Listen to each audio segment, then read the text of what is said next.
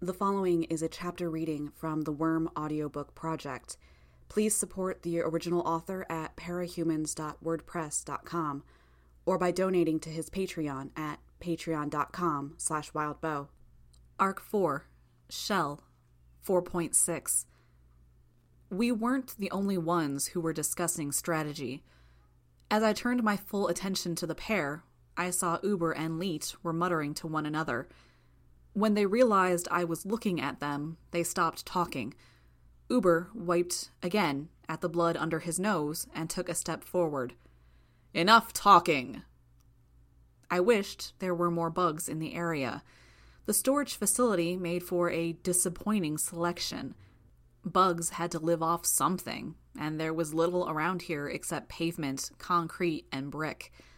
That left me only cockroaches and moths that had lived off of the contents of the lockers they could access, and spiders that dwelled in the dark corners.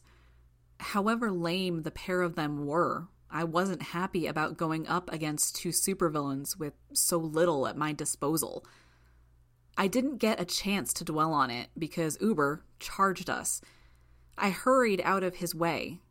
Uber's power made him talented it didn't matter if it was playing the harmonica, parkour stunts, or Muay Thai. He could pull it off like he'd been working on it for hours a day for most of his life. If he really focused on it the way I understood it, he could be top notch. In short, there was no fucking way I was letting him get close to me. Grue had the opposite perspective.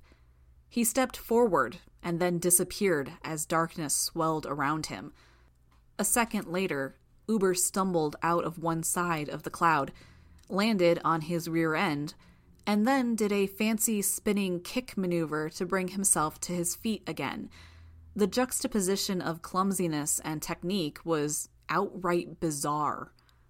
My bugs were gathering nearby now, but very few of them were useful somewhere in the periphery of my consciousness, I'd connected to a fledgling wasp nest hanging from a storage locker near the train yard. They were more useful, but extricating them all from the nest and bringing them to my location would take a minute. I brought the rest of the bugs into a small swarm nearby, letting the group grow until I had use of them.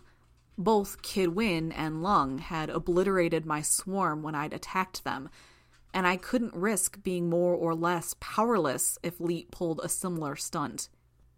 Leet stepped in as Uber circled around us. Reaching behind his back, Leet retrieved what looked like an old school bomb round black iron casing with a lit fuse sticking out of it. The way the light bounced off it made it look wrong, though, like it was a picture of a bomb instead of a real one. Regent waved his hand, and the bomb slipped from Leet's grip, rolling a few feet. Leet's mouth opened into a round O, and he bolted. Uber wasn't far behind. As he joined the rest of us in running for cover, Regent half turned to thrust out one hand. Uber stumbled and fell just ten feet from the armed explosive. The blast radius was, thankfully, small. The shock wave that rippled past us didn't even make me lose my footing. Uber, though, went flying. Leet watched his friend roll with the impact, try to stagger to his feet, and fall again. He turned to us with his face etched in hard lines of anger. I keep wondering when you guys are gonna give up. Tattletale grinned. I mean, you fail more often than you succeed. You make more cash from your web show than you do from actual crimes. You've been arrested no less than three times. You're probably going to wind up at the birdcage the next time you flub it, aren't you? Our mission is worth it. Leet raised his chin, in as much as he had one, a notch. Right, Tattletale said spreading the word about the noble and underrated art form that is video games. That's from your website, word for word. People don't watch your show because they think you're righteous. They watch because you're so lame, it's funny. Leet took a step forward, fist clenched, but Uber called out, She's provoking you. Damn right I am, and I can do it because I'm not scared of you. I don't have any powers that are useful in a fight, and you guys don't intimidate me in the least. A guy who's good at everything yet still manages to fuck up half the time, and a tinker who can only make stuff that breaks comically. I can make anything, Leet boasted. Once. You can make anything once. But the closer something you invent is to something you've made before, the more likely it is to blow up in your face or misfire. Real impressive. I can demonstrate, Leet threatened, jabbing a thumb over his shoulder. Please don't. I hear the carbonized ash of geek is hell to get out of a costume. You say geek like it's a bad thing, Uber said in his characteristically overdramatic tone. It's a badge of honor. Among geeks, sure, Regent replied. But there's clowns out there that consider being a clown to be a noble calling, while the rest of us just laugh at them. Catch my drift? Enough, Leet growled. It's obvious you're trying to antagonize us. I just admitted it. It's not obvious. That's fact, Lisa pointed out. We won't be baited. Leet raised his voice. I think it's time for our grand reveal. Our guest. He was cut off as Grue blasted him in the face with a cloud of darkness. Leet stepped out of the cloud, sputtering. They're laughing at you, Leet, Tattletale heckled him. You're trying to be all dramatic, all intense for your viewers, and they're just sitting at their computers, snorting over how much you suck. Even Uber is laughing at you behind your back. Shut up! Leet spat the words, glancing over his shoulder at his teammate. I trust Uber. Why are you even with this guy, Uber? Regent asked. I mean, you're kind of lame, but you could at least accomplish something if he wasn't fucking up half of your jobs. He's my friend, Uber replied, like it was the simplest thing in the world. So you don't deny he's holding you back, Lisa pointed out. Shut up! Leet roared, except he didn't have a very deep voice, so it was probably closer to a screech. He pulled out another bomb and flung it at us before Regent could make him fumble again. We scattered, with Regent, Tattletale, and I running away, while Grue shrouded himself and Uber in darkness. As I scrambled for cover, I directed my bugs to attack Leet. He'd done something different this time, because the bomb didn't take half the time the first bomb had before it detonated. It caught me off guard, and I didn't get a chance to throw myself to the ground as a result. The blast caught me full in the back. The air and the fire that rolled over me wasn't hot. That was the most surprising thing. That wasn't to say it didn't hurt but it felt more like getting punched by a really big hand than what I would have thought an explosion would feel like. I could remember Lung's blasts of fire, Kid Win shattering the wall with his cannon. This felt false. The bombs are fake? I asked aloud as I picked myself up off the ground. I ached, but I wasn't burned. They're solid holograms, Tattletale said. Actually, pretty neat if you ignore how ineffective they are. I guess he couldn't make real bombs without fucking up. Leet snarled, though it was hard to say whether it was Tattletale's words or the moths, wasps, and cockroaches that had settled on him. As I'd suspected, they weren't doing much. Even crawling for his nose and mouth, they didn't really slow him down. Maybe there was a downside to getting him furious, like Tattletale and Regent were intent on doing. He whipped out two more bombs, and Regent was quicker this time, snapping his hands out. Leet recovered before he dropped the bombs and pulled his arms back to throw them. Regent was ready, though, and one of Leet's legs jerked out from under him. He fell to the ground, the bombs rolling only a few feet from him before going off. He slammed into a door hard enough that I thought he might have managed to kill himself. Before I could approach and check his pulse, though, he began struggling to get to his feet. Good thing you made those things non lethal, I muttered, half to myself. You're one for four. Glaring at us, he reached behind his back again and withdrew a sword. Link's sword, Regent taunted him. That's not even from the right game. You're breaking theme. I think I speak for everyone when I say we just lost what little respect we had for you, Tattletale quipped. Leet lunged for the two of them. He didn't get three steps before Regent made him stumble and fall to his hands and knees. The sword slipped from his grasp and slid over the pavement before flickering out of existence. He was only a few feet from me, too focused on Tattletale and Regent to pay enough attention to me. I reached behind my back, withdrew my baton, and snapped it out to its full length. As he started climbing to his feet, reaching behind his back for what I realized was a thin, hard backpack, I swatted at his hand with the length of metal. He yelped, pulling his hand to his chest to cradle it.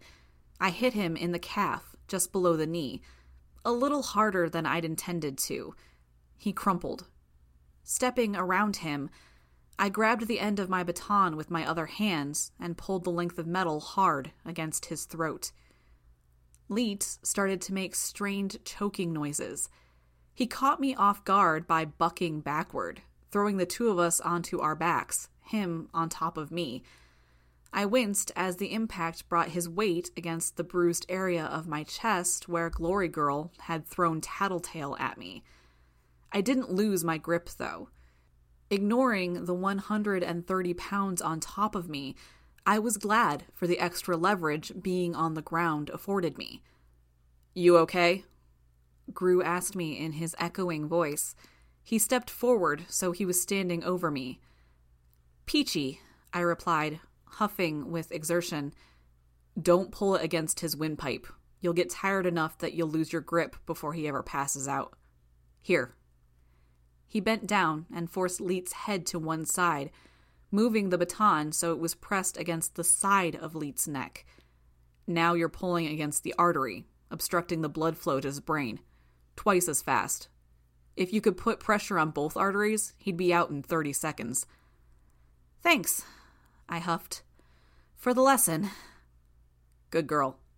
Uber's down for the count, but I'm to go help the others make sure he's not to give us any more trouble. We're only steps away, so shout if you need a hand. It wasn't fast, even with the technique Grue had instructed. It wasn't pretty either. Leet made lots of ugly little sounds, fumbling awkwardly for his backpack. I pressed my body tight against it, though, and he gave up. Instead, he tried pressing against the bar to alleviate the pressure. When that didn't work, he started scratching uselessly at my mask. I released him when he finally slumped over. Extricating myself from underneath him, I adjusted my mask, drew my knife, and cut the high tech backpack off him. When I'd done that, I searched him. If we were going to interrogate him, it wouldn't do to have him digging out some little trinket to free himself or incapacitate us. His costume was skin tight, so it was easy enough to verify there weren't any hidden pockets or devices on him. Just to be safe, I cut the antenna off his head and removed his belt. The others returned with a battered and unconscious Uber in their arms, his arms bound behind him with plastic wrist ties. They dumped him beside Leet. Now, to find out where they stashed Bitch and the cash, Tattletale said. She looked at me. Got any smelling salts? I shook my head. No. These guys have henchmen, don't they? They've probably got them watching over the money. We'd likely find Bitch in the same place. Close, but no cigar. A mechanical hiss answered me I wheeled around to see a woman in the same outfit Uber and Leet were wearing.